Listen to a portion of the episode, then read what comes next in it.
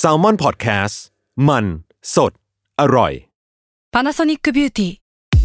มากกว่าเครื่องเป่าผมด้วยนาโนอีเทคโนโลยีล่าสุดที่จะเปลี่ยนทุกประสบการณ์ที่คุณเคยมีนาโนอีมอยส์เจอร์พลัสเพิ่มความชุ่มชื้นให้เส้นผมหลังใช้งานมากขึ้นถึง 18 เท่า พร้อมชะลอการเฟดของสีผมสำหรับคนชอบทำสีผม ดูแลความชุ่มชื้นทั้งเส้นผม หนังศีรษะและผิวคุณ Panasonic NA0J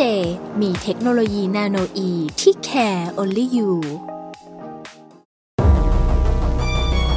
ทฤษฎีสมคบคิดเรื่องลึกลับ สัตว์ประหลาด ฆาตกรรม ความลี้ลับที่หาสาเหตุไม่ได้ เรื่องเล่าจากเคสจริงที่น่ากลัวกว่า fiction สวัสดีครับ ผมยศมันประพงศ์ผมธัญวัฒน์อิพุดม นี่คือรายการ Untitled Case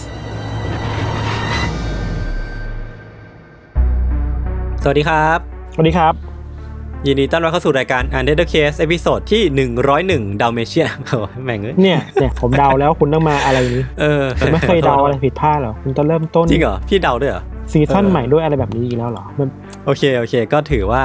วันนี้เป็นเอพิโซดที่เราจะต้อนรับการกลับมาของพวกเราเองนะครับ ก็คือขอบคุณพี่โบที่มางานสอบพี่โอเค ก็คือเราไม่รู้ว่าจะมีคนยินดีต้อนรับเรามากแค่ไหน แต่ว่าเราก็ขอยินดีต้อนรับตัวเองกลับมาสู่การอัดรายการ อันเดอร์เคสอันแสนเป็นที่รักของเราสองคนอ่านะครับช่วงช่วงที่คุณไม่อยู่คุณไปทำอะไรมา ก็ทำงานเดิมครับก็ไม่เห็นมีอะไรต่างเลยครับ งานก็เยอะเหมือนเดิมเนาะชีวิตพี่ทันดีนะทำไงบ้างอะผมไปเรียนรู้อันนี้มาวิชาอะไรครับกลางอาณาเขตมา คืออะไรกลางอาณาเขตแบบเรียนรู้สายเวทมากับอาจารย์โกโจทำไมอะอ๋อเฮ้ยผมก็ดูผมก็ดู ผมก็ดูอยู่ สนุกปะสนุกปะผมก็ชอบนะ เราไม่เคย นี่เขาจะถามว่าเรานอกเรื่องแบบว่า เราไม่เคยติดอนิเมะขนาดที่แบบว่ายศเราไปฉีดวัคซีนอะเออ แล้วเราก็แบบระหว่างฉีดอะเขากำลังเรียกเราอะอืมแล้วก็ให้เขาแบบวัดความดันไปแล้วเราก็ดูการ์ตูนอันนี้ในในมือถือเว้ยเออ เราเบียวปะวะน่าจะเบียวแหละ แล้วพี่ไม่เอาไอ้ที่วัดความดันเขามาคาดตาใช่ไหมไม่พี่ไม่ไม่ไม่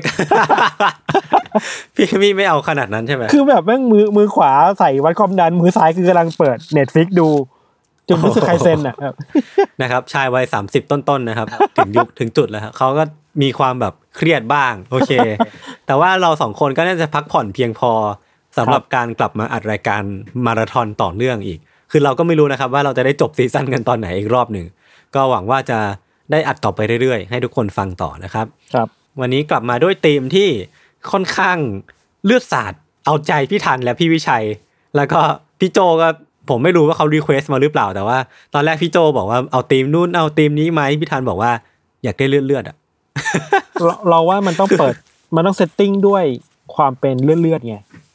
เออเออเออเออเออนั่นแหละอย่างน้อยกลับมาอีกรอบก็คือต้องต้องมีความเป็นเลือดกลับมาให้ทุกคนหายคิดถึงกันกันสักนิดหนึ่งหลังจากนี้เราอาจจะแบบเล่าเรื่องที่มัน soft ลง แต่ไม่เป็นไรผมว่าตอนนี้เราโหดจัดเต็มแน่นอนเพราะว่าเรื่องของผมก็โหด เป็นธีมที่ชื่อว่า cold case ครับครับ cold case ก็คือคดี ฆาตกรรมที่ถูกปิดตายไปไหมเขาเรียกว่าอะไรแบบถูกแบบถูกทิ้งร้างเอาไว้ เพราะว่ามันมันปิดไม่ลงอะ คดีปิดไม่ลงคดีค้างอะ คดีมันค้างไว้ในเออคดีแบบค้างค้างไว้ในแฟ้มชั้นอะไรเงี้ยเออแบบนั้นอะเออแบบนั้นอะเออเออ แล้วก็อีกในอีกแง่หนึ่งเนี่ย cold case จริงๆ ผมคิดว่าเป็นคำที่ดีนะคือมันแบบแปลว่าถูกค้างไว้ก็ได้ ถูกแช่แข็งหรือถูก freezing เอาไว้ แต่ว่าคือบรรยากาศของ cold case ส่วนใหญ่ ความคลี่คลายไม่ได้ของมันเนี่ยมันจะมีความแบบ เย็นยะเยือกบางอย่าง มีความแบบน่าขนลุกบางอย่าง ที่ทำให้ทำให้บรรยากาศของ cold case อะเวลาเราไปเจอเรื่องนี้มา เราจะรู้สึกว่าเอ้ยมันน่าสนใจ เออครับโอเค วันนี้เดี๋ยวผมเป็นคนเล่าก่อนนะครับ คือเรื่องที่ผมจะเล่าเนี่ยมันเป็นคดีฆาตกรรมที่น่าขนลุกขนพองคือสยองพองกล้าวเลยก็ว่าได้ คือแล้วก็มันเป็นคดีที่เต็มไปด้วยคำถามอะครับ คือมันผ่านมากว่าประมาณ 80 กว่าปีแล้ว แต่ว่าก็ยังไม่มีวี่แววว่าจะได้รับการคลี่คลาย คือมันเป็นโคเคสที่อย่างที่ผมบอกเลย มันเป็นแปลได้ทั้งคดีปิดตาย แล้วก็คดีที่น่าขนลุกที่เต็มไปด้วยบรรยากาศที่มันค่อนข้างเย็นอย่าเยือกนะครับครับคือเรื่องเนี้ยมันเกิดขึ้นที่ประเทศอังกฤษในปี 1945 คือบริเวณที่เรื่องราวทั้งหมดเนี่ยมันเกิดขึ้นนะครับ มันคือที่หมู่บ้านเล็ก ๆ ที่ชื่อว่า Lower Quinton ในเมืองวอร์วิกชัย คือที่เมืองเนี้ย มันก็มีชาวบ้านครับอาศัยอยู่ทั่วไปประมาณหนึ่งคือไม่ไม่ใช่หมู่บ้านที่ใหญ่มากเนาะคือใช้ชีวิตกันตบตามปกติทำฟาร์มค้าขายเลี้ยงสัตว์อะไรก็ว่าไป หนึ่งในชาวบ้านครับที่ที่อาศัยอยู่ในเมืองเนี้ยมาอย่างยาวนานก็คือคุณผู้ชายคนหนึ่งครับที่ชื่อว่าชาลส์วอลตันคือคุณชาลส์เนี่ยอายุประมาณ 74 ปีแล้วก็ถือว่าเป็นชายแก่ประมาณหนึ่งเลยแหละ แล้วก็ตั้งแต่เกิดมาเนี่ยเขาก็อยู่ที่เมือง Lower Quinton เนี่ยมาตั้งแต่เกิดเลย แล้วก็ทำมาหากินตอนเนี้ยปัจจุบันเป็นแรงงานทำฟาร์ม แล้วก็หาเลี้ยงชีพด้วยการทำฟาร์มไปวันๆนะครับ แล้วเขาก็อาศัยอยู่ที่บ้านเช่ากับหลานสาวของเขาที่ชื่อว่าเอ็ดดี้บางแหล่งก็อ่านว่าเอดิสคือผมไม่แน่ใจเอ็ดดี้น่าจะเป็นชื่อเล่นเนาะพี่ทัน คือถึงแม้ว่าคุณชาลส์เนี่ยจะอายุเยอะแล้วพี่ทัน 74 ปี แล้วก็ต้องใช้ไม้เท้าในการช่วยเดินแบบไปไหนมาไหนนะเพราะว่าขาเขาอาจจะไม่ดีมากเหมือนตอนหนุ่มๆ คือคุณชาลส์เนี่ยก็ยังคงไปทำงานที่ฟาร์มทุกๆวันเหมือนเป็นกิจวัตรประจำวันอะ คือแบบทุกๆวันเขาก็ต้องตื่นมาไปฟาร์มกลับมา อยู่กับหลานที่ชื่อว่าเอ็ดดี้แล้วก็แบบมีชีวิตอย่างปิติสุขธรรมดาทั่วไปนะครับคือโดยปกติแล้วชาลส์ก็จะเป็นที่ชื่นชอบของเหล่าเพื่อนบ้านด้วยนิสัยที่ค่อนข้าง outgoing เป็นคนนิสัยดีเป็นคนแบบมีลักษณะนิสัยที่ค่อนข้างเป็นกันเอง ซึ่งแม้ว่าเขาจะมีเรื่องราวแปลกๆกับเขาอยู่บ้างก็ตาม อย่างเช่นว่าเหล่าสัตว์เนี่ยสัตว์ประสาททั้งหลายจะหมาแมวม้าต่างๆเนี่ยมักที่จะสนิทสนมกับคุณชาลส์เป็นพิเศษ เช่นนกเนี่ยมันมีเรื่องเล่าว่านกเนี่ยมักจะบินลงมาจิกอาหารกับมือของคุณชาลส์อะอืมต่อหน้าต่อตาเหมือนเป็นเป็นเรื่องปกติมากๆ แล้วก็มีข่าวลือว่าเขาสามารถใช้เสียงในการทำให้สุนัขเนี่ยเชื่องลงได้ง่ายๆ อย่างเช่นหมาตัวไหนมันพยศมากๆ มันเห่าไม่หยุดเนี่ยถ้าคุณชาวเคยพูดกับมันมันก็จะเชื่องลงมา คือเหมือนเป็นคนที่สามารถคุยกับสัตว์ได้ แล้วก็เป็นคนที่มีเป็นสัตว์รักและกันเป็นคนใจดี อย่างไรก็ตามครับ คือแม้ว่าจะมีเรื่องเล่าอย่างเงี้ยแต่ว่า คุณชาวเนี่ยก็เป็นเพียงชายแก่พื้นบ้านธรรมดาธรรมดาทั่วไปก็ไม่ได้มีอะไรพิเศษมากขนาดนั้น แต่ว่าสิ่งที่มันเกิดขึ้นน่ะพี่ธานคือ ในวันที่มันพิเศษอย่างวันวาเลนไทน์ในปี 1945เนี่ยมันกลับมีเรื่องบางอย่างเกิดขึ้นกับคนธรรมดาอย่างคุณชาลส์คือวันนั้นนะครับเอ็ดดี้ที่เป็นหลานสาวเนี่ยได้เดินทางกลับมาที่บ้านตอน6โมงหลังจากออกไปทำงานมา แล้วก็พบว่าชาลส์เนี่ยคุณปู่ของเขาเนี่ยไม่อยู่ที่บ้าน ซึ่งนั่นเนี่ยมันถือว่าเป็นเรื่องผิดปกตินึกออกไหมเพราะว่า คุณชาลส์เนี่ยเป็นคนที่มีตารางเวลา แล้วก็พฤติกรรมที่ค่อนข้างชัดเจนมากๆ เขามีรูทีนของเขา วันนี้เขาต้องไปที่นู่นตอนนี้กลับมาที่บ้านเวลานี้เหมือนเดิมทุกวัน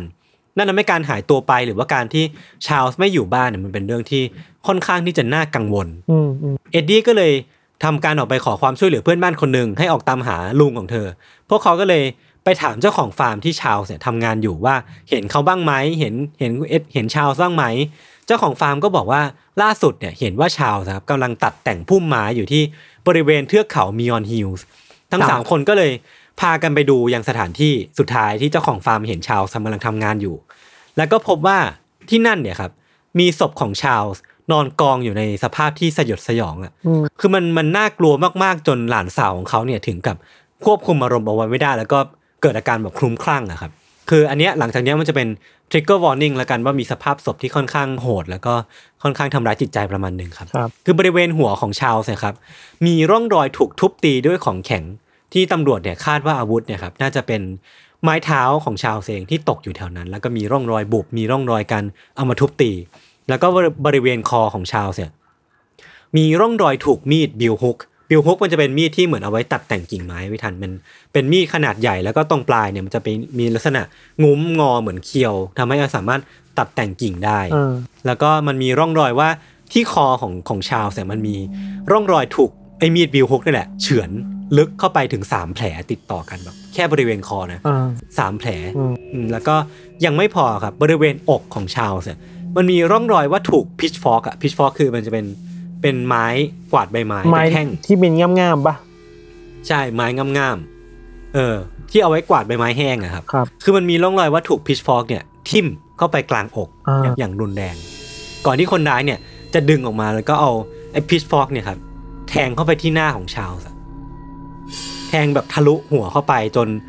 ปักหัวเขาไว้กับพื้นนะพี่คือแบบมันทะลุหัวแล้วก็ปักเอาไว้กับพื้นนะครับอ่าอ่าซึ่งจากร่องรอยเนี่ยพบว่าการทิ่มครั้งสุดท้ายเนี่ย ที่หัวที่บริเวณที่หน้าเนี่ยมันแรงมากเสียจนพิชฟอกเนี่ยมันงอ แล้วก็ต้องใช้แรงตำรวจถึงสองคนในการดึงมันออกมาครับแสดงว่ามันเป็นการกระทำที่มันมันไม่ใช่การฆาตกรรมธรรมดา แต่ว่ามันเปี่ยมไปด้วยความแค้นหรือว่าเป็นเป็นแรงบางอย่างที่มันมากกว่าการฆ่าทั่วไป ส่วนมีดบิลฮุกเนี่ยมันก็ไม่ได้ไปไหนไม่ทัน มันยังคงคาอยู่ที่คอของบิลของของชาวส์อะทิ้งไว้อย่างเงี้ยทับกับสภาพศพสภาพร่างที่มันไร้วิญญาณของคุณชาวโซตันนะครับ คือสภาพศพมันค่อนข้างแย่มาก ไม่แนะนำให้ไปเสิร์ชดูรูปนะครับครับ จากร่องรอยเนี่ยพบว่าชาวส์นะครับพยายามที่จะต่อสู้กับใครก็ตามที่มาทำร้ายเขา คือมันมีบาดแผลมีร่องรอยฟกช้ำอยู่ที่อยู่ที่บริเวณมือบริเวณแขนบริเวณตามร่างกาย คือมันเป็นหลักฐานที่บ่งบอกว่าเขาเนี่ยป้องกันตัวแล้ว ซึ่งมันก็ประจวบเหมาะกับหลักฐานที่ตำรวจพบต่อมาก็คือว่า คือของอย่างหนึ่งในร่างกายชาวมันหายไปก็คือนาฬิกา นาฬิกาเรือนหนึ่งที่มันก็ไม่ได้มีมูลค่าสูงมาก แต่ว่า มันอาจจะน่าดึงดูดพอสำหรับโจรที่มันเดินผ่านไปผ่านมาก็ได้ ซึ่งบริเวณที่เกิดเหตุเนี่ยหรือว่าหมู่บ้านที่มันเกิดเหตุเนี่ยพี่ทัน มันมีคุกกักกันนักโทษสงครามชาวอิตาลีตั้งอยู่ด้วย ซึ่งในปี 1945 มันเป็นช่วงที่อยู่ปลายปลายๆสงครามและสงครามมันยังไม่สิ้นสุดดีนะครับ ก็เลยมีมีสถานการณ์สงครามเข้ามาเกี่ยวข้องด้วย แล้วก็มันมีคุกกักกันนักโทษชาวอิตาลีที่มันตั้งอยู่ข้างๆซึ่งความแปลกหรือว่าความที่ ผมเองก็ไม่รู้ว่ามันเป็นจริงหรือเปล่าหรือมันเป็นเรื่องที่มันเกิดขึ้นในอดีต เฉพาะเท่านั้นนะครับ คือมันมีหลักฐานบางอย่างบอกว่า ในสมัยนั้นเนี่ยนักโทษอิตาลีในคุกค่ายกักกันเนี่ยสามารถได้รับอนุญาตให้เดินไปไหนมาไหนในบริเวณละแวกได้อย่างอิสระ คือสามารถไปดูหนังได้ไปซื้อกับข้าวกินได้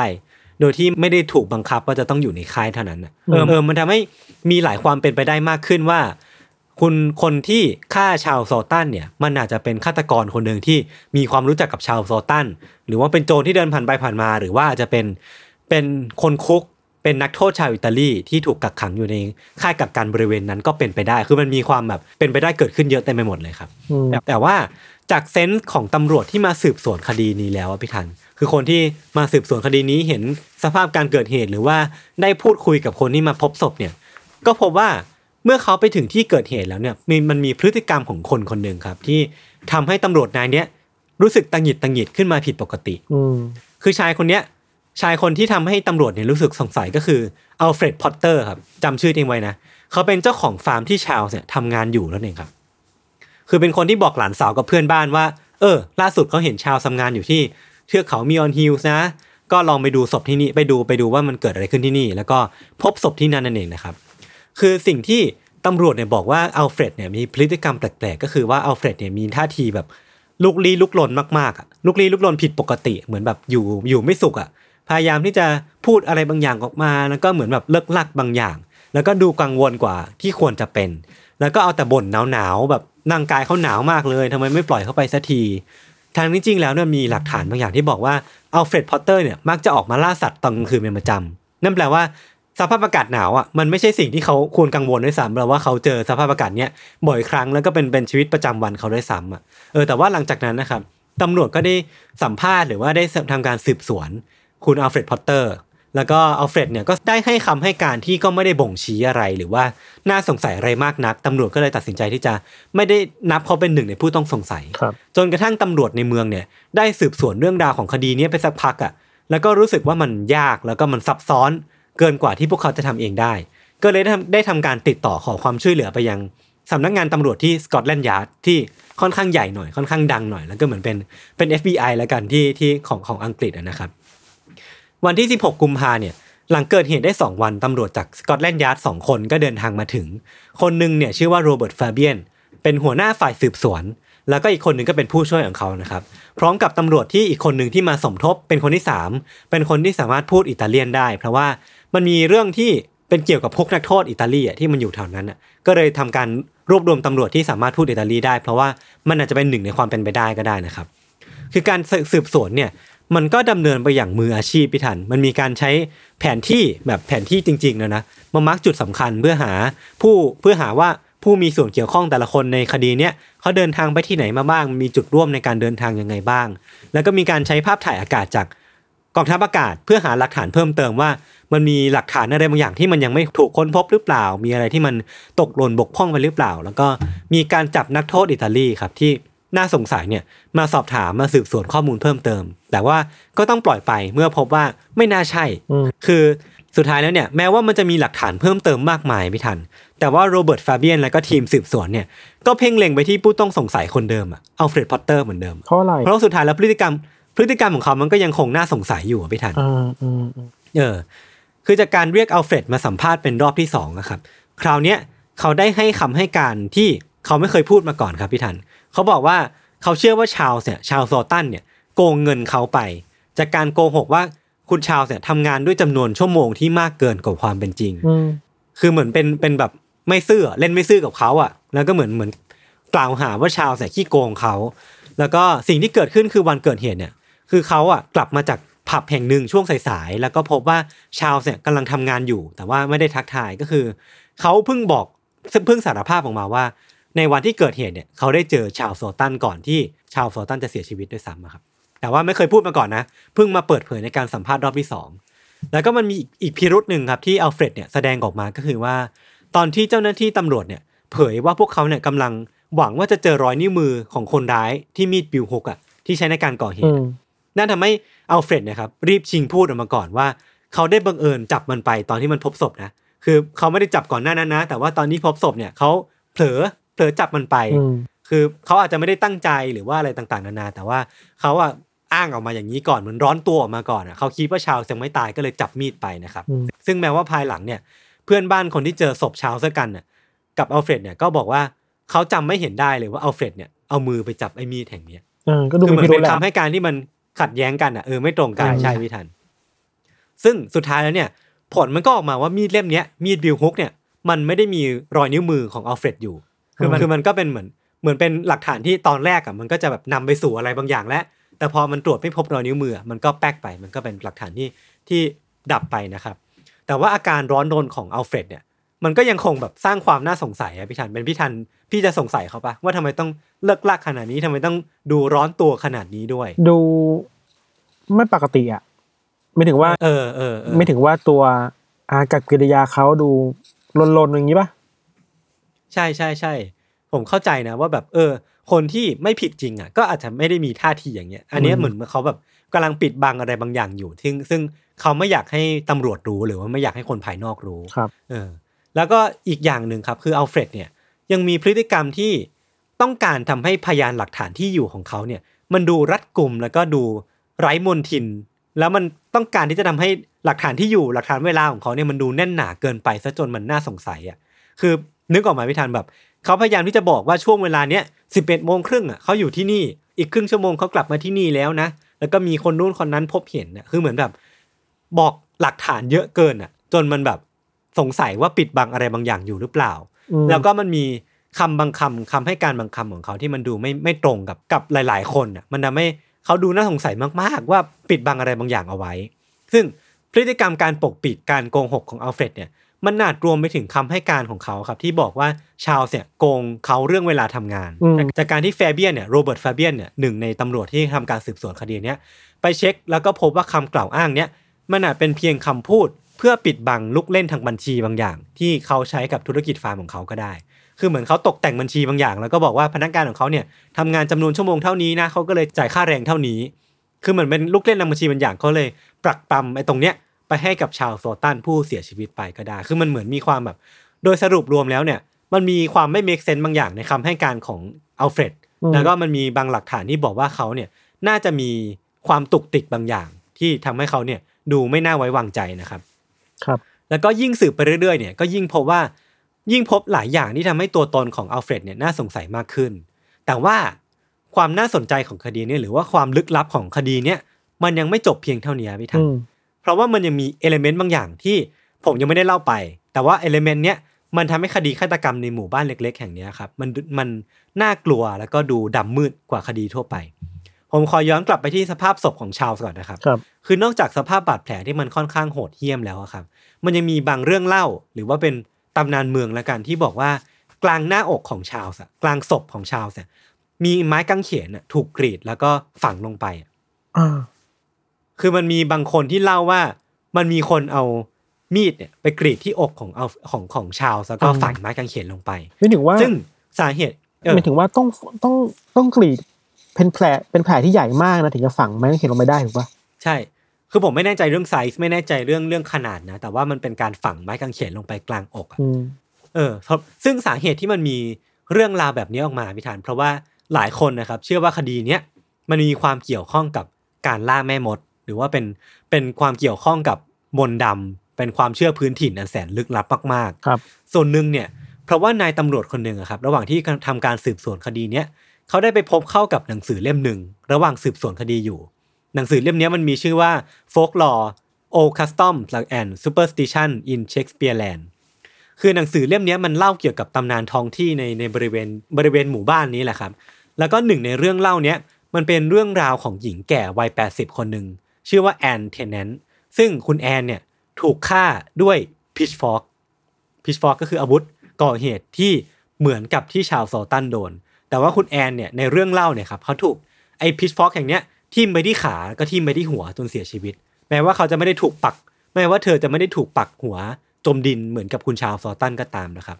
โดยฆาตกรเนี่ยตามเรื่องเล่าเนี่ยเชื่อว่าแอนเทนแนนเนี่ยเป็นแม่มด และการฆ่าแอนเนี่ยจะช่วยปลดปล่อยหมู่บ้านจากคำสาปร้ายอืมเออ ซึ่งความน่าสนใจหรือว่าความพิลึกพิลั่นเนี่ย คือแอนเทนแนนเนี่ยกับชาวซอลตันเนี่ยครับแม้ว่าจะเป็นคนละชื่อกันนะ แต่ว่ามันมีบางหลักฐานมันเป็นการตรวจสอบบางอย่างที่พบว่าจริง ๆ แล้วเนี่ยชาวซอลตันเนี่ยอาจจะเป็นญาติห่างๆของแอนเทนแนนก็เป็นได้เออทำให้ทั้งคู่เนี่ยครับอาจมีส่วนเกี่ยวข้องกันมากกว่าที่คิดอะอืมคือแอนเทนเนนเนี่ยอาจจะมีตัวตนอยู่จริง ๆ แล้วก็เป็นญาติห่างๆของชาวโซตัน แล้วก็อาจจะมีคนในหมู่บ้านน่ะที่เชื่อเรื่องราวมนต์ดำอย่างเนี้ย แล้วก็รู้มาว่าชาวโซตันเนี่ยมีความเกี่ยวข้องกับแอนเทนเนนก็เลยอืมลงมือฆ่าเขาเพ ราะว่าเป็นส่วนหนึ่งของการปลดปล่อยหมู่บ้านจากคำสาปร้ายก็เป็นไปได้ เหมือนมองว่าตระกูลนี้เป็นตระกูลต้องสาบอะไรอย่างงี้ป่ะเออเออเออทางนี้จริงๆแล้วอะแอนเทนเนนกับชาวโซตันน่ะไม่ได้ใกล้ชิดกันขนาดนั้นนะอืมพี่นะอืมแบบอืมแบบสี่สี่รุ่นอะสี่ห้ารุ่นอะไม่ได้ใกล้กันขนาดนั้น หรือว่าจริง ๆ อาจจะไม่ใช่ญาติกันจริงๆโดยด้วยซ้ำอะก็เหมือนเป็นการเชื่อมโยงกันทางทฤษฎีเฉยๆนะครับซึ่งกัดจากการเจอเรื่องราวดังกล่าวอะครับพี่ทันเหล่าตำรวจที่สืบสวนคดีนี้อยู่อะพบว่าบริเวณที่พวกเขากำลังทำงานกันอยู่เนี่ย มันเต็มไปด้วย เรื่องเล่าอะแล้วก็ความเชื่อเกี่ยวกับแม่มดมนต์ดำมากมายเลยอะเหมือนเป็นตำนานปรัมปราเป็นสิ่งที่ถูกปลูกฝังอยู่ในความเชื่อของคนในหมู่บ้านนี้แบบฝังลึกมากๆอะแล้วก็บริเวณภูเขามีออนฮิลล์อะที่เกิดเหตุนะครับที่ที่วอลตันเนี่ยเสียชีวิตเนี่ยอืมมันก็มีความเชื่อว่าถูกซาตานสร้างขึ้นมาโดยบังเอิญอะเหมือนเป็นเรื่องเล่าการกำเนิดขึ้นของหมู่บ้านเนี้ยว่าถูกกำเนิดขึ้นจากการสร้างขึ้นของซาตานด้วยซ้ำอะครับพ ร้อมกับมีเรื่องราวที่มันแบบแวดล้อมเยอะแยะมากมาย แล้วก็เหมือนเป็นเป็นการเปิดมิติใหม่ของการทำคดีว่าแบบนี่เรากำลังทำคดีกับ อะไรบางอย่างที่เราไม่รู้ หรือว่าเป็นสิ่งที่ดำมืดอยู่หรือเปล่าก็ก็ไม่รู้เหมือนกันนะครับอืมอืมที่ลึกลับไปอีกอะพี่ทัน คือนอกจากเรื่องราวของแอนเทนแนนแล้วอะในหนังสือเล่มเดียวกันเนี่ย มันจะมีบันทึกตำนานเมืองเรื่องของเด็กหนุ่มคนหนึ่งครับ ที่พบเจอกับหมาดำปริศนาติดต่อกันเป็นเวลา 9 วัน คือไอ้หมาตัวเนี้ยก็จะมา มาปรากฏตัวให้เขาเจอเป็นเวลาติดต่อกัน 9 วัน แล้วก็ในวันสุดท้ายเนี่ยหมาดำตัวเนี้ยก็ออกมาให้เด็กหนุ่มคนเนี้ยเจอในสภาพที่ไม่มีหัว แล้วก็ในคืนเดียวกันเนี้ยน้องสาวของเด็กหนุ่มคนนั้นนะครับ ก็เสียชีวิตลง คือเหมือนไอหมาดำตัวเนี้ยมันเป็นลางร้าย แล้วพอเขาเจอติดต่อกัน 9 วันเนี่ยน้องสาวของเขาก็เสียชีวิต เป็นที่มาของเรื่องเล่าปรำปรา เรื่องการปรากฏตัวของหมาดำในหมู่บ้านโลเวอร์ควินตันเนี่ยแหละ แล้วก็ที่สำคัญครับ เด็กหนุ่มในเรื่องเล่าคนเนี้ยมีชื่อว่า ชาลส์วอลตันเชื่อกันเลยเหรอ เออ ชื่อเดียวกับผู้เสียชีวิตในคดีอ่านี้เออ คือมันอาจจะเป็นเป็นความบังเอิญก็ได้ เพราะว่าเรื่องราวของของของเด็กหนุ่มคนเนี้ยกับชาลส์วอลตันอะก็ไม่ได้เกี่ยวข้องกัน แต่ว่าถ้าถามว่ามันไม่เกี่ยวข้องกันขนาดนั้นไหมเนี่ยผมก็อาจจะพูดได้ไม่เต็มปาก เพราะว่ามันก็มันอาจจะบังเอิญเกินไปหรือเปล่าอะไรเงี้ยนะครับ อืม แล้วก็ความเชื่อที่มันค่อนข้างจำเพาะมาก ๆของที่เนี่ยครับ มันอาจเป็นสาเหตุที่ว่าทำไมชาวบ้านส่วนใหญ่เนี่ยถึงเลือกที่จะไม่พูดถึงข้อมูลสำคัญเกี่ยวกับคดีนี้ แล้วก็ทำให้ตำรวจที่สืบสวนเนี่ยต้องเจอกับกำแพงความเงียบอะคือเขาเรียก reaction ของเหล่าชาวบ้านอะว่า wall of silence หรือว่าเป็นกำแพงที่เหมือนเป็นแบบกำแพงความเงียบ คือเหมือนพูดอะไรไปสัมภาษณ์อะไรไป เขาก็มักจะไม่ให้ความร่วมมือกลับมา คือเหมือนแบบถ้าถามเรื่องผลประกอบการว่าเออเก็บเกี่ยวเป็นยังไงบ้าง ก็ตอบมาแบบอัธยาศัยดีนะ ออช่วงนี้เศรษฐกิจไม่ดีเลยเก็บข้าวไม่ค่อยได้เลย แต่พอตำรวจเนี่ยถามถึงว่าเอ้ยเราเรื่องราวเกี่ยวกับชาวโซตันเนี่ยเป็นยังไงบ้าง พอรู้อะไรบ้างไหมอะชาวบ้านไม่ตอบเลยเว้ยพี่ ชาวบ้านแบบเลือกที่จะไม่พูดถึงคดีนี้เลย เออ มันก็เลยเหมือนเป็นสิ่งที่ปิดกั้นอะเป็น boundary ปิดกั้นเอาไว้ไม่ให้ตำรวจเนี่ยสามารถสืบสวนไปต่อได้มากกว่านี้นะครับเออแล้วก็นั่นนะไม่แม้ว่ามันจะมีการเก็บหลักฐานทุกอย่างเท่าที่ทำได้แล้วอะ สัมภาษณ์ชาวบ้านกว่า 500 คนได้ statement มาหลายพันอัน ใช้เครื่องมือกองทัพอากาศถ่ายภาพจากข้างบน แล้วก็ใช้เทคโนโลยีในการตามหานาฬิกาที่หายไปของของวอลตันแล้วอะแต่ว่าสุดท้ายแล้วอะพี่ทันมันก็ไม่มีหลักฐานอะไรเป็นชิ้นเป็นอันอะที่สามารถบอกได้ว่าคนร้ายเป็นใคร แล้วก็กับตัวผู้ต้องสงสัยอันดับหนึ่งที่ยืนหนึ่งอย่างอัลเฟรดเองก็เช่นกันก็ไม่มี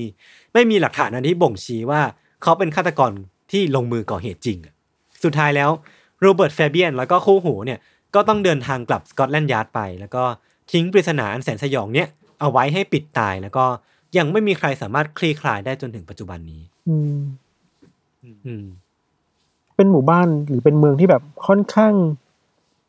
มีบรรยากาศที่มืดๆเนาะหมายถึงว่าเออทุกคนไม่ยอมพูดคุย เก็บความลับเอาไว้อะเราคิดว่าใช่น่าจะมีคนที่รู้ความลับอะไรเกี่ยวกับคดีนี้อยู่อะ แต่เขาเลือกที่จะไม่พูดออกคิดไปว่าอย่างอะนั้นเหมือนกัน ใช่ใช่ใช่เออน่าสนใจดี คือหลังจากคดีเนี้ยเกิดขึ้นนะไม่ทัน คือเรื่องราวของชาวเนี่ยก็ได้กลายเป็นอีกหนึ่งตำนานเมือง คือบางบางบางคนก็บอกว่าชาวเนี่ยเป็นพ่อมดสายมืดที่ไร้มนต์สร้างความหวาดกลัวไปทั่วหมู่บ้าน แล้วก็บางคนก็บอกว่าชาวเนี่ยถูกสังเวย เพื่อเป็นส่วนหนึ่งของการทำพิธีมนต์ดำบางอย่างอะไรก็ว่าไปอืมแต่ว่ามันก็ไม่ได้มีหลักฐานอะไร ยืนยันที่ทำให้มันเป็นมากกว่าเรื่องเล่า ซึ่งทุกคนก็สามารถลองไปหาอ่านกันได้เพิ่มเติมนะครับครับ ซึ่งอีกอย่างที่อยากจะบอกเกี่ยวกับตัวคดีเนี้ยก็คือว่าตัวโรเบิร์ตแฟเบียนเองอะครับที่เป็นเหมือนเป็นตำรวจคนหลักๆ ที่ทำคดีเนี้ยตำรวจที่มาจากสกอตแลนด์ยาร์ดนะครับเขาค่อนข้างที่จะเป็นเซเลบสายตำรวจเลยก็ว่าได้ คือตัวตนของโรเบิร์ตแฟเบียนเนี่ยถูกนำไปทำเป็นซีรีส์ที่มีตำรวจเนี่ยเป็นตัวเอกซีรีส์แรก ๆ ที่ชื่อว่า Fabian of the Yard ที่มันฉายทาง BBC ครับ โดย base on หนังสือที่เขาเป็นคนเขียนหลังเกษียณที่มีชื่อเดียวกัน แล้วก็เรื่องราวของชาลส์วอลตันเนี่ยมันก็ถูกบันทึกไว้ในหนังสือเล่มหนึ่งของโรเบิร์ตแฟเบียนเหมือนกัน ที่มีชื่อว่า Anatomy of Crime ซึ่งผมอะลองหาแล้ว มันไม่มีมันเหมือนมีขายในอเมซอนเป็นเล่มอะน่าจะหาซื้อยากอยู่ก็ถ้าใครมีหรือว่าสามารถไปตามหามาได้ก็มาชี้เป้ากันได้นะครับ ครับ แล้วก็ที่อยากพูดถึงมากหน่อยเนี่ยก็คือว่า มันก็มีอีกสายข่าวหนึ่งแล้วกันเหมือนมีมีกระแสหนึ่งที่บอกว่า โรเบิร์ตแฟเบียนเนี่ยอาจจะทำให้ภาพลักษณ์ของหมู่บ้านโลเวอร์ควินตันเนี่ยมันเป็นสายมูเกินไปอะหรือว่าเป็นเป็นแบบมนต์ดำเกินไปอะเพราะว่าสุดท้ายแล้วเรื่องที่ผมเอามาเล่าอะมันก็เป็นเรื่องที่ถูกบันทึกโดยคุณโรเบิร์ตฟาเบียนเอง ที่เขาบันทึกออกมาในหนังสือ คือมันก็เลยกลายเป็นว่าเขาอาจจะเติมแต่งก็ได้ อันนี้อันนี้ฟังหูไว้หูนะคือผมก็ไม่ชัวร์เหมือนกันว่าเขาเติมแต่งความน่ากลัวหรือว่าเติม element บางอย่างที่ทำให้เรื่องราวเนี่ยมันสนุกขึ้นหรือเปล่า เพราะว่าก็ต้องยอมรับว่า ตัวโรเบิร์ตฟาเบียนเองเนี่ยได้ซื้อได้ชื่อเสียงจากการออกมาเล่าเรื่องคดีที่เขาเคยทำนั่นแปลว่า ยิ่งเขาทำให้คดีมันสนุกขึ้น หรือว่าทำให้คดีเนี่ยมันมีความตื่นเต้นเร้าใจมากเท่าไหร่ คนที่รับผลประโยชน์ก็คือเขาเองนั่นแปลว่าเออ คนในหมู่บ้านโลเวอร์ควินตันเองเนี่ยก็ได้ขึ้นชื่อว่าเป็นหมู่บ้านแม่มดไปเรียบร้อยแล้วอะมีคนไปท่องเที่ยวมีสื่อไปถามข้อมูลเขาว่า เออ เขาเชื่อในมนต์ดำจริงหรือเปล่า มีแม่มดจริงหรือเปล่าที่เนี่ยทั้งที่จริงแล้วอะคดีมันยังไม่ได้ไม่ได้ถูกคลี่คลายนึกออกปะ มันอาจจะเป็นแบบคดีฆาตกรรมธรรมดาธรรมดาที่ไม่ได้มีความเกี่ยวข้องกับมนต์ดำเลยก็ก็เป็นไปได้อะเออนั่นทำให้เออคนคนในหมู่บ้านโลเวอร์ควินตันก็ถูกแปะป้ายไปเรียบร้อยแล้ว ซึ่งก็ไม่แน่ใจเหมือนกันว่าผิดถูกคืออะไร อาจจะต้องพูดคุยกันต่อว่าตราบใดที่ความจริงมันยังไม่ถูกเปิดเผยออกมาอืมมันก็ยังไม่มีใครรู้ว่ามันเกิดอะไรขึ้นที่หมู่บ้านเล็ก ๆ แห่งนี้กันแน่นะครับ ครับ เราอืมแต่เราครับเราฟังยศมาตลอดแล้วเราเห็นเรื่องหนึ่งว่า ไอ้ที่คดีมันยุ่งยากมันยุ่งเหยิงมากขึ้นน่ะ จนจนมันจับตัวคนร้ายไม่ได้อะเพราะว่าคดีนี้มันมันตั้งอยู่บนฐานของเรื่องลึกลับด้วยป่ะสมมุติถ้าเราแยกออกจากกันชัดเจนว่า คดีนี้ไม่มีเรื่องลึกลับมาเกี่ยวข้องเลยอะการไปสอบสวนหาพยานหาหลักฐานของตำรวจอาจจะง่ายกว่านี้ไหมนะเพราะว่าอืมพยานหรือว่าคนในคนในคนในเมืองคนในหมู่บ้านก็น่าจะ เปิดปากพูดได้มากกว่านี้อะให้ความร่วมมือเออใช่เพราะเขาไม่กลัว มันอยู่บนฐานของความลึกลับ ความจับต้องไม่ได้เรื่องไสยศาสตร์เรื่องน้ำมืดอะมันทำให้ชาวบ้านกลัว แล้วคดีมันก็เลยยากมากขึ้นอะเนาะอืมเออมันซับซ้อนอย่างเนี้ยหลาย ๆ คดีในในโลกเราคิดว่าพอมันไปยุ่งกับเรื่องความเชื่อ ยากขึ้นกว่าเดิมเยอะเลยอะนั่นเป็นสาเหตุที่ส่วนหนึ่งที่ทำให้เราไม่ค่อยได้เล่าเคสเกี่ยวกับไทยๆนะเพราะว่ามันผูกโยงกับความเชื่อเยอะเหมือนกัน อืมอืมอืม แต่การไปเชื่อมโยงว่าการฆ่าแบบนี้เป็นคือการล่าแม่มดอะมันก็น่าสนใจในตัวมันเองนะว่า อืมมันมีเอลเมนต์อะมันมีองค์ประกอบอะที่อืมเยอะดีนะ เช่น ไม้กางเขนซึ่งอะไรเนี้ยมันมันมันเติมเรื่องอืมเล่าให้มันดูลึกลับอะหนึ่งปะถ้าเรารู้ดีเทลแค่ว่า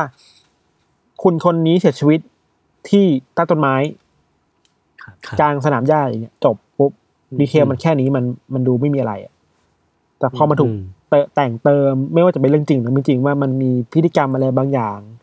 มันมีอืมความอืมเชื่อมโยงกับเคสในอดีตบางอย่างผมมันดูลึกลับมากขึ้นเยอะมากอะยิ่งทำให้อืมอืมตอบยาก ยิ่งทำให้สืบยากอะไรเงี้ยก็เป็นเราเป็นตำรวจอืมเป็นสกอตแลนด์ยาร์ดอะแล้วก็ปวดหัวนะเว้ยใช่ทำทุกวิถีทางแล้ว ยังจนมุมอยู่ทำเลยแล้วยังไม่ได้แบบหลักฐานที่มันแบบ เออแค่ตัวคดีก็ยากแล้วต้องมาต้องมาดีลกับใช่ความเชื่ออีกอะครับ ครับ อันนี้ผมผมลืมเล่าไป detail หนึ่งก็คือเหมือน มันมีคนหนึ่งอะครับที่ตำพี่จำตำรวจที่พูดอิตาลีได้ปะที่ผมบอกว่ามันมีทีมสองคนที่แบบมาจากสกอตแลนด์ยาร์ดแล้วก็อีกคนที่สามารถพูดอิตาลีได้ครับคือคนเนี้ยเขาปักใจเจ็บกับคดีนี้มาก เขาก็กลับมาที่เนี่ยทุกๆ ปีเพื่อมาคุยกับคนคุยกับชาวบ้านมาหาหลักฐานเพิ่มเติม แล้วเขาก็พบว่าในปีปีหนึ่งอะ หลังจากเกิดเกิดเหตุนานนานพอสมควรนะไอ้จู่ๆนาฬิกาที่หายไปของคุณวอลตันเนี่ยมันก็กลับมาอยู่ในบ้านของเขาเอง เชี่ย เออคือ มันก็เลยแบบมีมีสิ่งหนึ่งที่น่าสงสัยมากว่าฆาตกรอะหรือคนที่เอานาฬิกาไป ก็ยังยังคงอยู่ในหมู่บ้านเนี้ยและจับตาแบบก็ยังคงแบบตำรวจอยู่เออวะเออ ไม่รู้เลยอะน่าสนใจดีครับ ครับ ประมาณนี้ครับครับก็พักฟังเบรกโฆษณาสักครู่ก่อนที่จะกลับมาฟังเรื่องของพิธันในเบรกหน้านะครับ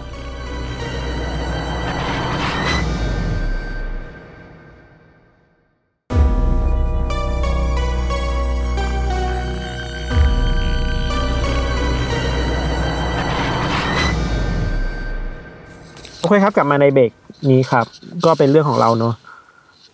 เรื่องของยศก็ มันก็มีความเลือดเลือดๆอะ เออ เออ เราก็ก็ต้องเตือนว่าเรื่องของเราก็เลือดเลือดเลือดเหมือนกันเว้ยเลือดเลือดเยอะมาก เยอะมากแบบเยอะมากแบบ ต้องเตือนหนาๆเลยครับ ว่ามันมีเรื่องราวที่น่าจะส่งผลต่อจิตใจอย่างมากๆเลย แล้วก็มีความรุนแรงด้วย อะไรอย่างนี้เนาะครับ แต่ครับถ้าใกล้ๆเราจะมาเตือนอีกทีนึงแต่ขอเตือนเปิดหัวให้เตือนก่อนว่า น่ากลัวจริงครับ คือเรื่องนี้เกิดสำหรับขึ้พินธันก็คือสี่สี่กระโหลกเลยปะเออเกินนะห้าหกก็ได้อะไรเงี้โอ้ยโห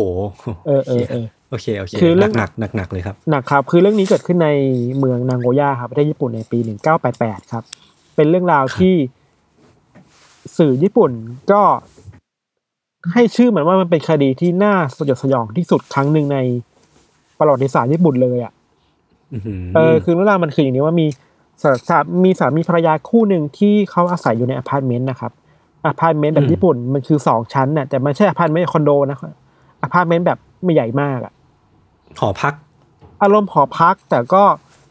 ใหญ่กว่าหอพักนิดหน่อยอะอืมครับ โดยภรรยาเนี่ย อันนี้เราไม่ไม่ขอเปิดเผยชื่อเนาะภรรยาอายุยี่สิบเจ็ดปีก็ตั้งท้องมาแล้วอะแล้วก็เรียกได้ว่าตอนนี้ท้องแก่อยู่อะยศอือหือส่วนสามีก็อายุ สามสิบเอ็ดปีครับ เป็นพนักงานบริษัท เข้าออฟฟิศทำงานทุกเช้าเย็นอะคือในปกติแล้วอะครับ คู่นี้เขาก็เหมือนคู่รักทั่วไปอะยศ ตอนเช้าสามีก็ออกไปทำงานข้างนอก ภรรยาก็จะมาส่งสามี พูดคุยกันอืมอวยพรกันเนาะแต่ถึงอย่างนั้นแล้วครับ ในในการตั้งท้องของภรรยาคนนี้เขาก็มีปัญหาเรื่องสุขภาพอยู่เหมือนกันนะ เพราะว่าเธอมีกำหนดคลอดในวันที่ 13 มีนาคมปี 1988อืม แต่ว่าพอมาถึงวันนั้นน่ะ เธอยังไม่สามารถคลอดลูกได้ยศ คือร่างกายมันไม่อำนวยอะอืม เออ เหมือนถึงสัญญาณในร่างกายต่างๆ มันไม่ได้อำนวยให้เธอคลอดลูกได้ในวันที่หมอบอกว่าต้องคลอดอะ อือหือแล้วอย่างที่เราบอกว่ากำหนดคลอดคือ 13 มีนาคมใช่ป่ะ เวลามันล่วงเลยไปถึงวันที่ 18 มีนาคมอะ โอ้โหห้าวัน เลยคลอดไป5วันนะครับ ซึ่งเธอก็ครับยังไม่สามารถคลอดลูกออกมาได้ แต่ถึงถึงอย่างนั้นนะครับ สามีก็คอยดูแลตามปกติเลยเนาะอืมขณะเดียวกันสามีเองก็ต้องออกไปทำงานในเวลากลางวันด้วยครับ อืมพอมันมันถึงวันที่18มีนาคมอย่างที่เราบอกไปเนี่ย วันที่18เนี่ย สามีก็ออกไปทำงานตามปกติแหละ พอเวลาผ่านไปถึงช่วงเที่ยงเที่ยงๆของวันนั้นเนี่ยสามีก็โทรกลับมาที่บ้าน คือยุคนั้นยังไม่มีมือถือเนาะก็รับโทรศัพท์บ้านกันน่ะ ก็พูดคุยกันตามปกติ เอ้ยคุณสบายดีไหมแบบท้องเป็นยังไงบ้างอะไรอย่างเงี้ยคงถามไทยสารทุกข์สุขดิบแหละอืมซึ่งทุกอย่างก็เป็นปกติเว้ยตอนเที่ยงภรรยาก็บอกไม่มีอะไรทุกอย่างปกติดี พอเวลามาถึงประมาณสักหกโมงห้าสิบนาทีเกือบทุ่มหนึ่งอะซึ่งมันเป็นเวลาที่สามีกำลังจะเลิกงานแล้วสามีก็โทรกลับไปที่บ้านอีกรอบหนึ่งแต่รอบเนี้ยไม่มีใครรับโทรศัพท์เว้ยซึ่งสามีในตอนนี้ตอนนั้นเองก็ไม่ได้คิดอะไรมาก ก็คิดว่า อ๋ออาจจะออกไปข้างนอกหรือเปล่า เดี๋ยวถ้าเรากลับไปถึงบ้าน เธอก็น่าจะอยู่ที่บ้านแหละ คงไม่มีอะไรน่ากังวลนะครับ ซึ่งตามรายงานข่าวที่เราไปอ่านมาเนาะตัวสามีเองกลับมาถึงบ้านในเวลาประมาณสักหนึ่งทุ่มสี่สิบนาทีอะคืออีกหนึ่งชั่วโมงหลังจากที่โทรไปครั้งล่าสุดอะพอสามีมาถึงที่ห้องกำลังจะเปิดประตูไปอะกำลังจะบิดลูกบิดประตูอะก็พบว่าเฮ้ยประตูมันไม่ได้ล็อกว่ะ อ้าว ซึ่งมันผิดวิสัย มันผิดวิสัยขผิอดงปกติบ้านนี้คือบ้านนี้จะล็อกประตูตลอดนะครับ ครับ แล้วพอเขาเปิดประตูเข้าไปปุ๊บอะเขาพบว่าทั้งห้องมันมืดสนิทเลยอะซึ่งมันแปลกมากคืออมถ้าภรรยาอยู่ห้องอะภรรยาก็ต้องเปิดไฟเพราะมันมืดแล้วอะอืมอืมคือหลังจากนี้ครับมันเป็นดีเทลที่ค่อนข้างน่ากลัวมากๆ เราขอเตือนไว้ก่อนเลยนะ มันส่งผลต่อทบต่อจิตใจได้ เยอะเลยแหละครับ คือ ตอนสามีเดินเข้ามาในห้องห้องมันมืดเนาะเขาก็ใช้เซนส์อะยศยศนึกออกปะเวลายศเข้าห้องอะอืมเวลาไฟมันดับโยก็แบบมีเซนส์ของตัวเองว่าเอ้ยรู้ทิศทางว่าอะไรอยู่ตรงไหนอะอืมเพราะมันเป็นบ้านที่เราคุ้นเคยเนาะเออตัวเขาเองก็เลยเดินเข้าห้องห้องนอนไปเว้ยเพื่อเปลี่ยนชุดสูทออกไปอะคือใส่สูทมาทั้งวันอะก็เปลี่ยนเสื้อผ้าเสร็จปุ๊บในระหว่างที่เขากำลังเปลี่ยนเสื้อผ้ายศเขาได้ยินเสียงเด็กทารกร้องขึ้นมาจากข้างนอกห้องเว้ยอืมไม่ถึงตรงกลางห้องตรงบริเวณห้องนั่งเล่นอะ เขาก็ตกใจว่าเฮ้ย หรือว่าแฟนเขาคลอดลูกแล้ว เออ เพราะคือเสียงทารกอะ ครับ ในตอนนี้คือห้องยังมืดอยู่นะ ห้องข้างนอกยังมืดอยู่อะครับ ทันทีที่เขาได้ยินเสียงอะเขาก็เดินออกจากห้องนอน เดินไปที่ห้องนั่งเล่น มันทำให้เหตุการณ์มันแย่ลงอะคือ พอเขาเปิดไฟเสร็จอะเขาเห็นว่าตรงกลางห้องอะครับ มีร่างอืมของภรรยาเขานอนจมกองเลือดอยู่อะอืม แล้วสภาพศพคือค่อนข้างบิดเบี้ยว คอถูกรัดด้วยสายไฟฟ้าครับ แล้วก็บริเวณท้องของเธอที่เป็นคันน่ะถูกแหวะออกมายศ คือคือแหวะออกมา จนเห็นทั้งเครื่องในเห็นทั้งเอาอวัยวะภายในอะส่วนลูกคือแบบถูกถูกวางไว้ข้างๆศพของภรรยาอืมคือสามีก็ช็อกมากเว้ยคือ นึกถึงภาพป่ะ เห็นแฟนตัวเอง นอนกลางห้องจมกองเลือดและท้องถูกแหวกออกมาแบบ เยอะมากอะ ใช่ สิ่งที่เขาทำคือเขาต้องรีบขอความช่วยเหลือแล้วแหละ คือลูกยังร้องอยู่เนาะคือลูกยังมีชีวิตอยู่อะครับเขาเลยจะเดินเข้าไปคว้าโทรศัพท์บ้านที่อยู่ในห้องเว้ยแต่ว่าคว้าเท่าไหร่เขาคว้าไม่เจอเพราะว่า ตัวโทรศัพท์บ้านอะไอตัวไอตัวตัวหลักมันอะมันถูกตัดสายออกไปเว้ยไอหูมันหายไป อืม ซึ่งความจริงแล้วไอ้หูที่หายไปอะ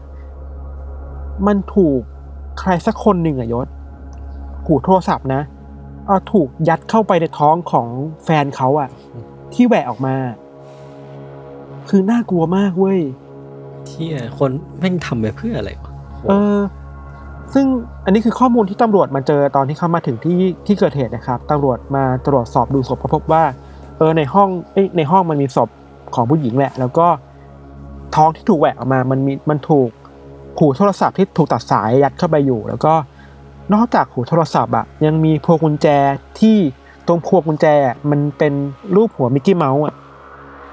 อยู่ข้างในนั้นด้วยเว้ยครับ แล้วที่น่าสนใจมากๆเลยคือว่า ทารกกับยศที่อยู่ข้างอืมๆตัวคุณแม่อะอืมข้อมูลจากสื่อคือสายสะดือยังติดอยู่กับตัวศพแม่เลยนะ อืมแต่ทารกรอดมาได้อะคือแบบปาฏิหาริย์มากๆอะครับ ครับ จากการตรวจสอบเบื้องต้นของเจ้าหน้าที่ที่เขาไปดูศพเนี่ยเขาบอกว่า ผู้หญิงที่ตกเป็นเหยื่อเนี่ย น่าจะถูกคนร้ายใช้ของมีคมจะไปเป็นมีดหรือจะเป็นอาวุธอะไรบางอย่างเนี่ยผ่าท้องออกมาแบบผ่าจริงๆอือะมสังเกตจากอืมร่องรอยศพแบบบริเวณแผลอะไรพวกนี้เนาะแล้วก็รวมถึงมันมีร่องรอยของการที่ใช้ มีดอะกรีดที่บริเวณท่อนขาง่ามขาด้วยนะ แต่บริเวณอื่นไม่ค่อยมีร่องรอยของการต่อสู้ไว้ยในห้องก็ดูแบบปกติมากอะดูไม่ได้ต่อสู้อะไรกันเลยอะครับ ซึ่งก็แปลกดี ส่วนตัวสายโทรศัพท์ก็คิดว่าน่าจะถูกไอ้สิ่งที่เป็นอาวุธกรีดท้องนั่นแหละตัดออกไปเหมือนกันอะด้วยอาวุธอันนี้อันนี้อืมอันเดียวกันนะครับ ครับ ข่าวเนี้ยมันก็เป็นข่าวใหญ่มากอยู่ในวันต่อมา คือมันอย่างที่เราบอกคดีมันอุกอาจมาก มันสยองมากมากๆอะอืม เออ แล้วโชคดีที่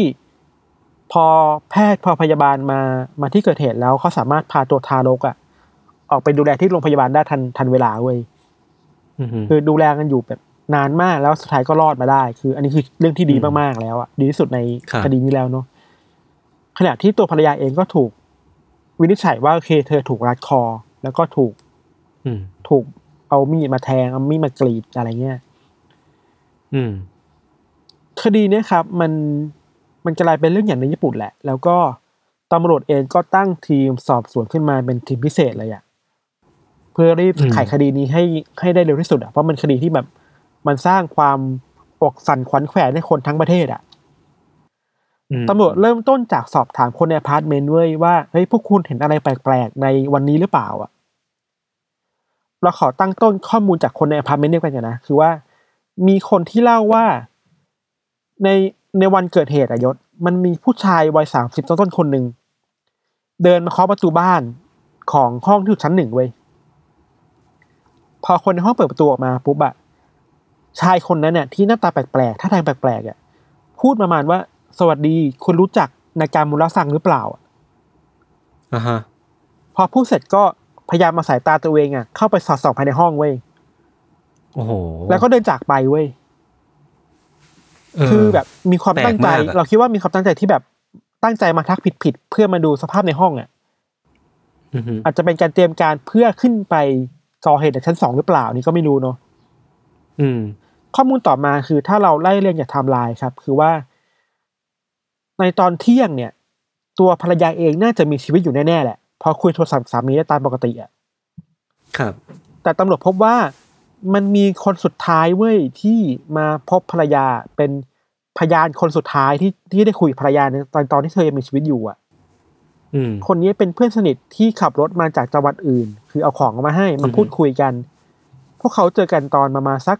บ่ายโมงห้าสิบนาทีถึงบ่ายสามโมงอืมจากนั้นคนเนี้ยก็ที่เขามาพร้อมลูกอะเขาก็ขับรถกลับบ้านไปอะไรเงี้ย คือหลังจากที่ทั้งสองคนน่ะทั้งสามคนพูดคุยเสร็จอะตัวภรรยาก็เดินลงจากอพาร์ตเมนต์แล้วก็มาส่งเพื่อนที่ลานจอดรถนะครับ เพราะฉะนั้นมันแปลว่ามันมีช่วงเวลาที่ เธอไม่ได้อยู่ที่หน้าห้องอะ เธอไม่ได้อยู่ในห้องอืมอะแล้วมันอาจจะเป็นเวลาที่คนร้ายอาจจะแอบเข้าไปในห้องก็ได้อะ ก็คือถ้าจะมีช่องว่างบางอย่างที่ทำให้คนร้ายเนี่ยสามารถเข้าไปในห้องได้อืมมันก็น่าจะเป็นช่วงเวลานั้นนี่แหละที่เธอลงมาส่งเพื่อน ใช่ ไทม์ไลน์ต่อมาคือว่า ในเวลาประมาณสักบ่ายสี่โมงเย็นนะครับ ก็มีพนักงานไปรษณีย์ที่มาส่งของที่ห้องของของเหยื่อครับตอนที่เขามาเคาะประตูหรือว่ามากดออดเรียกอะ ก็ไม่มีใครมารับเลยนะ ทั้งที่ปกติแล้วอะอืมคุณภรรยาคนเนี้ยเธอเป็นคนที่ชอบ small talk อะ ก็จะออกมารับอ่าออกมาพูดคุยกับพนักงานไปรษณีย์ตามปกติอะอือฮึซึ่งก็แปลกดีแต่ว่า เอ้ยหรือมันเกิดเหตุอะไรไปแล้วนะ ในห้องเนี่ยในตอนประมาณทักอืมระหว่างสามโมงถึงสี่โมงเย็นน่ะอืมจากไทม์ไลน์คร่าวๆเนี้ยครับ ก็ทำให้ตำรวจตั้งข้อสันนิษฐานได้ว่า มันมีความเป็นไปได้นะ ว่าคนร้ายน่าจะเข้ามาในห้องในตอนที่เหยื่อเดินออกไปส่งเพื่อนที่ลานจอดรถอืมแล้วลงมือก่อเหตุในเวลาสักประมาณบ่ายสามโมงถึงสี่โมงเย็นอือฮึมันมีข้อมูลที่มาช่วยย้ำเวลาก่อเหตุด้วยเว้ย เพราะว่า สามีอะบอกว่าตอนที่สามีกลับมาที่ห้องอะยศ คือไฟในห้องมันปิดหมดเลยอะอ่าโอเคแสดงว่าต้องเป็นเวลากลางวันอยู่ ใช่มันแปลว่าน่าจะมีการก่อเหตุในเวลากลางวัน ไม่ใช่ตอนที่อืมไฟไฟมันดับหรือ ไฟในข้างนอกมันหมดแล้วอะมันมีอืมแสงแดดอยู่อะนะนี่คือข้อมูลที่ตำรวจพอมีเว้ยอืมจากข้อมูลเนี้ยมันเกิดคำถามว่าแล้วตกลงใครกันแน่วะที่เป็นฆาตกรที่แบบก่อเหตุได้แบบน่ากลัวขนาดนี้อะ ข้อมูลเนี่ยเหมือนจะเยอะ แต่ว่ามันไม่นำไปสู่คนการแบบใช่มันระบุว่าเป็นใครเลยอะใช่ใช่มีทฤษฎีแรกที่เขาพุ่งเป้าไปที่ว่า คนร้ายน่าจะเป็นคนนอกอะ่ะหมายถึงคนที่ไม่ได้อยู่ในสายในอพาร์ตเมนต์แล้วเป็นใครไม่รู้อะ่ะที่ random เข้ามาฆ่าคนอะอือฮึคือจากคำให้การของพยานหลายๆคนนะครับ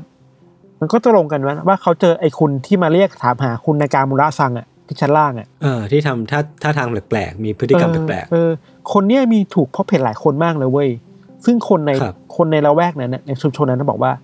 ไม่เคยเห็นคนคนนี้มาก่อนเลยอะๆอืม คนแปลกหน้า คนแปลกหน้าต่างถิ่นน่ะ แล้วมันมีข้อมูลที่ค่อนข้างจะน่ากลัวด้วยนะคือ คุณภรรยาที่เสียชีวิตไปครับ เธอเคยคุยกับเพื่อนที่สนิทกันนะว่า ตอนนี้เธอมีความรู้สึกว่า เธอกังวลกับห้องข้างๆว่ะ เพราะว่า อืมถึงแม้ว่าห้องข้างๆ เธออะมันจะเป็นห้องที่ว่างเปล่าแบบไม่มีคนไม่มีที่พักไม่มีคนมาพักนะครับ แต่ว่าอืมเธอเห็นและได้ยินเสียงผู้ชายท่าทางแปลกๆ เดินเข้าออกห้องนี้หลายครั้งแล้วอะอือหือนี่มันแปลว่า หรือว่าคนร้ายจะเคยมาสอดส่อง มาสอดแนม อยู่ที่ข้างๆห้องมานานแล้วนะอืม คือยิ่งน่ากลัวเข้าไปใหญ่เลยอะอืมแต่ว่าทฤษฎีเรื่องที่ว่าคนนอกไปนฆาตกรครับ ก็ยังถูกตอกย้ำถูกย้ำผ่านพยานที่เป็นเด็กนักเรียนในละแวกนั้นนะครับยศตำรวจไปคุยกับนักเรียนในแถบๆนั้นนะเขาบอกว่าเด็กๆเหล่าเหล่านี้เล่าว่าในช่วงเวลาสักประมาณสี่โมงครึ่งอะเขาเจอชายหน้าตาแปลกๆท่าทางแปลกๆอะอายุประมาณสามสิบปี ที่เดินไปมาในละแวกอพาร์ตเมนต์น่ะมีช่วงหนึ่งที่ชายคนเนี้ยไปยืนหยุดอยู่ที่อีกฝั่งหนึ่งอีกฝั่งหนึ่งของถนนน่ะแล้วกลับมามองอพาร์ตเมนต์นี้แบบแปลกๆยืนนิ่งๆอะมองนิ่งๆอะยศเหมือนมองหาอะไรอยู่ในอพาร์ตเมนต์อะในตอนสี่โมงครึ่งอะเออน่าขนลุกมากเลย เออ อันนี้คือทฤษฎีที่เชื่อกันว่ามันมีคนแปลกๆที่มาเยี่ยมเยียนญาตินี้ แล้วเป็นฆาตกรเว้ยอืมอืมอืม ทฤษฎีที่สองคือ มีคนตั้งเป้าไปที่ตัวสามีนี่แหละ ว่าอาจจะเป็นฆาตกรเว้ยครับ เพราะว่าคือคนใกล้ตัวที่สุดเนาะแล้วอ่ามีความน่าสงสัยหลายอย่าง ข้อแรกคือ มีคนสงสัยว่าทำไมตอนที่สามีเข้ามาในห้องแล้วอะเขาไม่เปิดไฟอืมแล้วใช่เขาแล้วเขาไม่สนใจภรรยาเลยเหรอ เข้ามามาห้องปุ๊บก็เปลี่ยนเสื้อเลยเหรอ เออถ้าผทางมที่สงสัยตรงนี้เหมือนกันเออถ้าทางที่ ถึงแม้จะเปิดประตูเข้ามาแล้ว แสงข้างนอกควรจะส่องเข้าไปในห้องได้อะแล้วน่าอืมจะเห็นร่างของภรรยาที่นอนอยู่ตรงกลางห้องด้วยเหมือนกันอะอันนี้เป็นช่องโหว่ไว้ที่แบบเออทำไมถึงเป็นแบบนี้นะ แต่สุดท้ายแล้วครับสามีก็รอดไป เพราะว่าสามีมีพยานหลักฐานที่อยู่ที่ชัดเจนมากว่าเขาไม่ได้อยู่ที่บ้านเขาทำงานอยู่จริงๆเขาได้มาอยู่จริง ๆ แล้วก็ช่วงเวลาอืมก่อเหตุของคนร้ายอะมันน่าจะประมาณบ่ายๆสี่ห้าโมง ไม่น่าเป็นตอนทุ่มหนึ่งที่ที่หรือสองทุ่มที่แบบที่แบบสามีกลับมาที่บ้านแล้วอะเพราะฉะนั้นทฤษฎีนี้ก็ดูเบาลงไปอย่างเงี้ยครับ คนจะไปพุ่งที่ทฤษฎีที่คิดว่าคนนอกมากกว่า อืมทฤษฎีต่อมา อันนี้ก็น่าสนใจดี มีคนวิเคราะห์ว่าคนร้ายน่าจะเป็นผู้เชี่ยวชาญด้านการแพทย์อะยศอือหือเพราะว่ามันมีการลงมือที่ใช้มีดมาผ่าท้องอะอืมแล้วก็ทำร้ายร่างกาย แต่ว่าเด็กในท้องกลับมีชีวิตรอดออกมาได้อะอ่ามันไม่ใช่เรื่องที่คนทั่วไปจะทำได้ไหมแบบ ใช่ใช่เออ มันไม่ได้ง่ายขนาดนั้น ใช่ เราสามารถเอาเด็กออกมาแบบรอดชีวิตได้ด้วยอะ มันไม่มันไม่ง่ายอะแต่ว่าอืมทฤษฎีนี้ก็ถูกตั้งคำถามเหมือนกันนะครับ เพราะว่าในเวลาต่อมาก็มีสื่อที่ญี่ปุ่นไปสัมภาษณ์ แพทย์ที่ทำคลอดเด็กอะเขาบอกว่าเฮ้ย การฉีกแผลแบบนี้การตัดอะไรแบบเนี้ยมันไม่ใช่พิธีการแบบที่หมอทำอะอือหือเพราะฉะนั้นคนร้ายไม่น่าจะใช่หมอ เพราะว่าไม่ได้ทำด้วยวิธีการเดียวกันแพทเทิร์นเดียวกันอะ อืมอืมครับสุดท้ายครับมันมีทฤษฎีอีกทฤษฎีหนึ่งอันเนี้ยไม่ได้ตั้งเป้าว่าใครเป็นฆาตกรเนาะแต่น่ากลัวที่ว่าเขาไปวิเคราะห์แรงจูงใจในการก่อเหตุมากกว่ายศ เออใช่ผมว่าสิ่งเนี้ยมันแบบสิ่งเป็นสิ่งที่คาใจผมตั้งแต่ฟังเรื่องมากเลยเออว่าเพราะอะไรกันแน่ว่าทำไมคนคนหนึ่งถึงต้องลงมือทำลงมือก่อเหตุที่มันแบบมีดีเทลน่ากลัวขนาดนี้ด้วย อืมมีคนที่เขาคุยกันว่า คนร้ายน่าจะต้องการทดลองอะไรบางอย่างวะยศ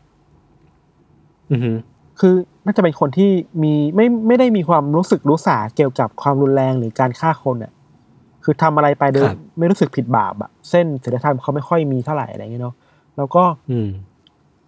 คนร้ายน่าจะต้องการเปิดท้องเหยื่อเพื่อเข้าไปสำรวจอะไรบางอย่างในร่างกายของเหยื่อยศอืมเพราะว่าเป้าหมายของเหยื่อ เหยื่อจริงๆอะไม่ใช่การฆ่าเด็กนะเพราะเด็กรอด อืม แต่ต้องการอะไรบางอย่างในท้องของเหยื่อมากกว่า อาจจะมีปท้อมงอะไรของบางอย่าง หญิงตั้งครรภ์ใช่มากกว่า แล้วมันมีการวิเคราะห์ว่าคนร้ายพยายามเอาสิ่งของที่ยัดเข้าไปในท้องอะ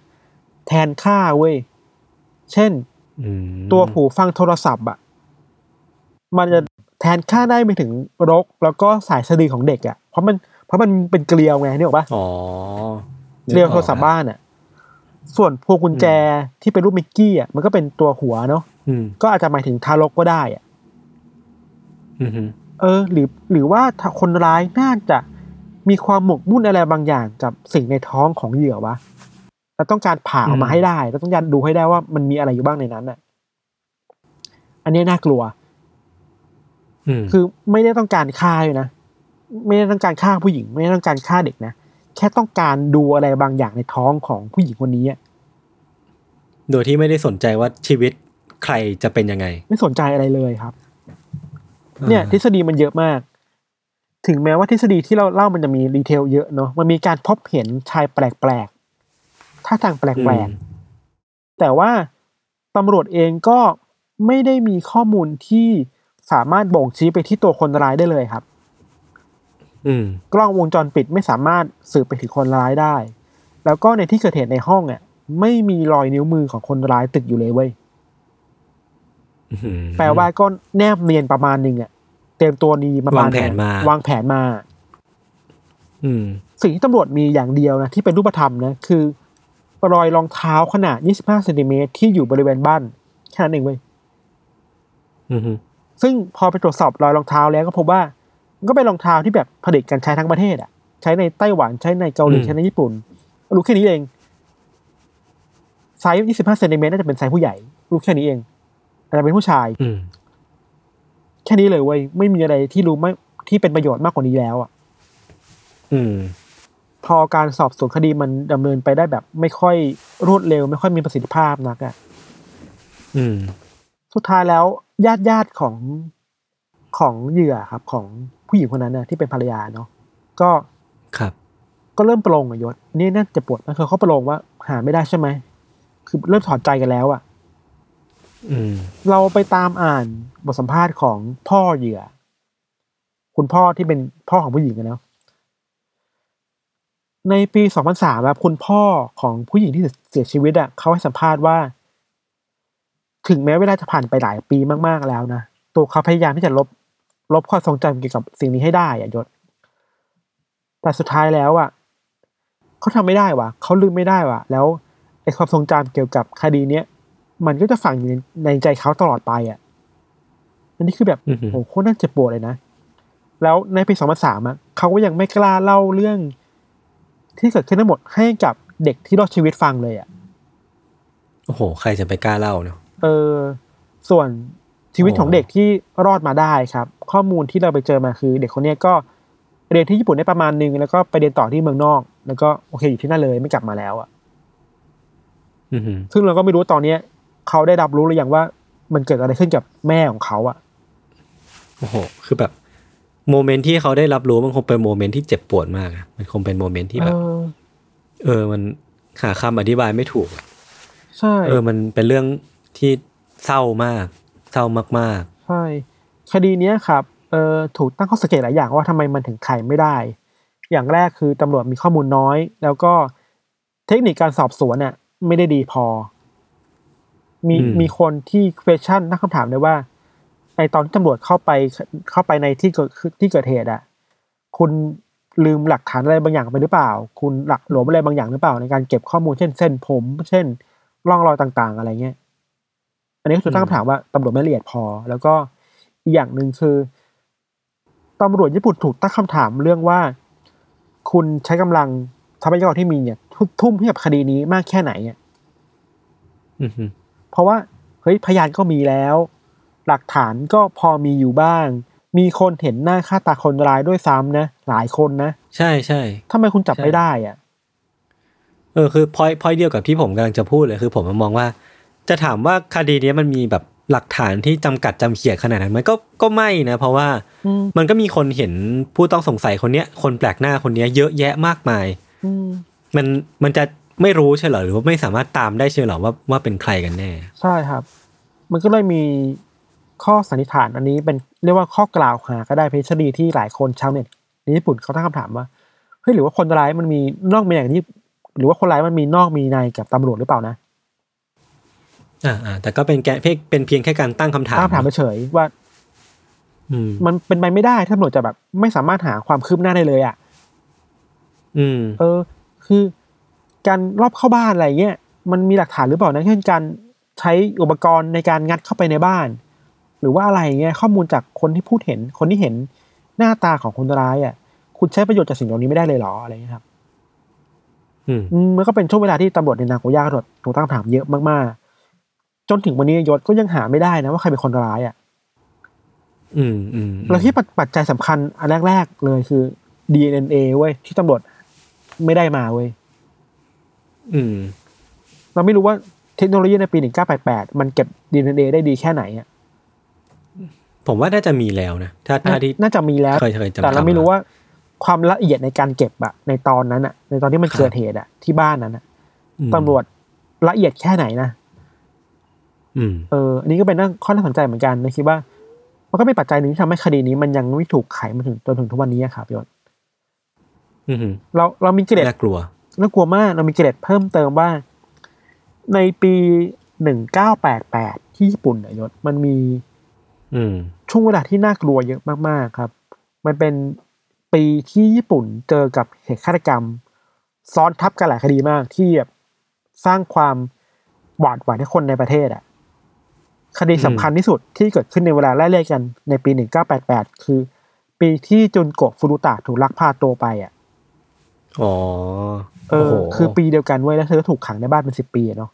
อย่างที่คนรู้กันอือฮึเรื่องคดีนี้แล้วอะเนี่ยหนึ่งก็แปดแปดแล้วก็ก่อนหน้านั้นไม่นานในปีเดียวกันในนาโกย่าก็มีคดีที่วัยรุ่นอะ วัยเด็กๆเลยอะก่อเหตุแบบฆ่าคนกลางถนนอะไรเงี้ยอืมเออมันมันก็เป็นปีที่แบบคนร้าย ถูกเรียกอะไรนะถูกนิยามใหม่ว่าเป็นวัยรุ่นมากขึ้น หลบหนีได้ง่ายมากขึ้นตำรวจถูกตั้งคำถามอย่างหนักมากขึ้นนะว่า คุณทำงานได้ดีแค่ไหนนะในการรักษาความยุติธรรมไว้ในสังคมอะ อืม อันนี้คือประเด็นหลัก ๆ ที่เราเกิดเกิดขึ้นในคดีนี้ยศว่าไงบ้าง โห ผมคิดว่าตอนตอนที่พี่ธันเล่าไปถึงฉากที่มันเกิดขึ้นอะ คือผมรู้สึกว่ามันเป็นวิชวลที่ที่ถ้ามันเกิดขึ้นกับเราอะไม่อยากพูดอย่างนี้นะแต่ว่ามันถ้ามันเกิดขึ้นกับเราเองเราคงแบบช็อกมากอะเออ คือคือ คนที่อยู่ตรงนั้นคือแฟนเราแล้วเขากำลังจะคลอดลูกของเราเอง แล้วมันแบบเกิดเหตุการณ์อย่างนี้ขึ้นผมคิดว่ามันมันสมควรกับการ trigger warning มาก ๆ แบบหกกะโหลกไปเลย เพราะว่ามันมันไม่ใช่แค่เรื่องของการตายที่มันแบบโหดเหี้ยมเนอะมันคือแบบเรื่องของจิตใจด้วยใช่เออใช่แล้วก็ประเด็น cold case อย่างที่พี่ทันพูดผมคิดว่า cold case มันไม่ใช่แค่ว่าปิดไม่ลงในแง่แบบรูปคดีเนาะความค้างคาของมันอะมันยังคงแบบ ตกค้างอะอยู่ในอยู่ในของคนที่ยังไม่เสียชีวิตอะคนที่ไม่ได้เสียชีวิตอะอืมพวกญาติพวกคนรู้จักสามีคุณพ่อของผู้เสียชีวิตเองอะคือ cold case มันมันน่ากลัวก็ตรงนี้แหละพอมันปิดไม่ลงอะมันจบไม่ลงมันไม่รู้ว่าบทสรุปของมันคืออะไร ความค้างคามันก็เลยเกิดขึ้นกับทุกสิ่งที่มันห้อมล้อมอะมันไม่ใช่แค่ คดีมันไม่จบอย่างเดียวมันแบบตกค้างมากๆแล้วก็ไม่รู้ว่ามันจะได้ได้รับการ purify หรือว่าการแบบทำให้มันหายหายไปตอนไหนอะอืมใช่มันยังคงอยู่กับพวกเขาไปจนกว่าเขาจะแบบ เสียชีวิตไปด้วยอะพอพอมันเป็นโคเคสอะยศมันเปิดกว้างมากๆเลยนะในการวิเคราะห์คดีนี้อะอืมเพราะมันหลายปีเนาะจริงๆมันมีอีกสองสามทฤษฎีที่เราไม่ได้เอามาพูดขนาดนั้น มันมีทฤษฎีที่วิเคราะห์กันไปว่า หรือคนร้ายน่าจะเป็นเด็กนะ วัยรุ่นอะขนองอือฮึเหมือนคดีจุนกบฟุรุตะอะเพราะมันคดีมาไล่เรียกกัน อืมแต่เราคิดว่ามันไม่ค่อยมีน้ำหนักขนาดนั้นนอกจากนั้นมันก็มีทฤษฎีที่เชื่อว่า คนร้ายน่าจะเป็นแบบความแค้นส่วนตัวกับอะไรกับผู้หญิงคนนี้อะถึงลงทุนทำขนาดนี้อะเช่นความสัมพันธ์เนี่ยหรอกป่ะเพราะมันเกี่ยวข้องกับลูกด้วยการตั้งครรภ์ด้วยอะไรเงี้ยแต่เราก็ไม่สามารถพูดได้ขนาดนั้นเพราะหลักข้อมูลมันไม่ได้ชัดเจนอะไรขนาดนั้นนะครับอืมอีกอย่างหนึ่งคือสำหรับเรานะสิ่งที่เรา question มากที่สุด นอกจากแรงจูงใจในการฆ่า หรือว่าคนร้ายเป็นใครแล้วครับอีกอย่างหนึ่งคือ เราเห็นใจเราสงสารผู้หญิงที่ต้องตั้งครรภ์ ท้องแก่เลยกำหนดคลอดอะ่ะ แล้วต้องอยู่คนเดียวในบ้านอะยศอืมอืมเออ เราคิดว่า อันเนี้ยมันมีหลายอย่างที่มันพัวพันด้วยเยอะมากเลยอะครับ พูดยังไงดีนะ คือ